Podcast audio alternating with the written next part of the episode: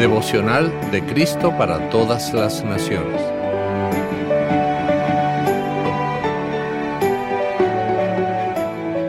...22 de mayo...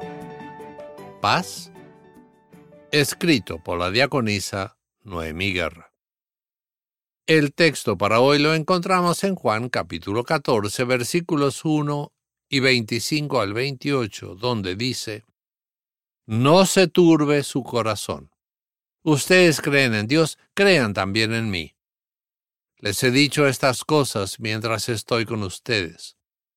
Pero el Espíritu Santo, a quien el Padre enviará en mi nombre, los consolará y les enseñará todas las cosas, y les recordará todo lo que yo les he dicho. La paz les dejo, mi paz les doy. Yo no la doy como el mundo la da. No dejen que su corazón se turbe y tenga miedo. Ya me han oído decir que me voy, pero que vuelvo a ustedes. El diccionario de la lengua española define paz como situación en la que no existe lucha armada en un país o entre países. Relación de armonía entre las personas sin enfrentamientos ni conflictos acuerdo alcanzado entre las naciones por el que se pone fin a una guerra, ausencia de ruido o ajetreo en un lugar o en un momento, estado de quien no está perturbado por ningún conflicto o inquietud. La Biblia la describe un poco diferente, enfatizando que la paz que Dios nos da no va de acuerdo con las definiciones de este mundo.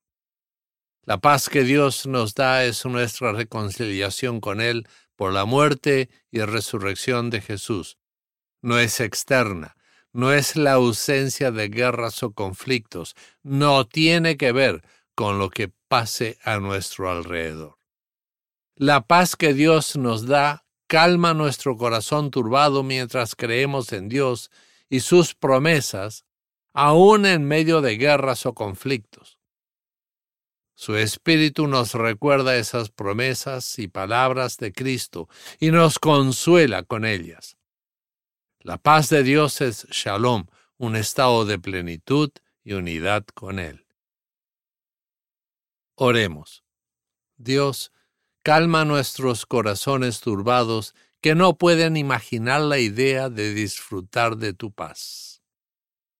Que tu Espíritu nos recuerde tus promesas siempre para descansar en tu shalom independientemente de nuestro mundo exterior. Amén. Para reflexionar.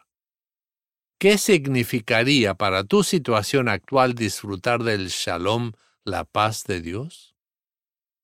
Recibe esta bendición de Dios. Que el Señor te bendiga que el Señor haga resplandecer su rostro sobre ti y tenga de ti misericordia. Que el Señor alce su rostro sobre ti y ponga en ti paz.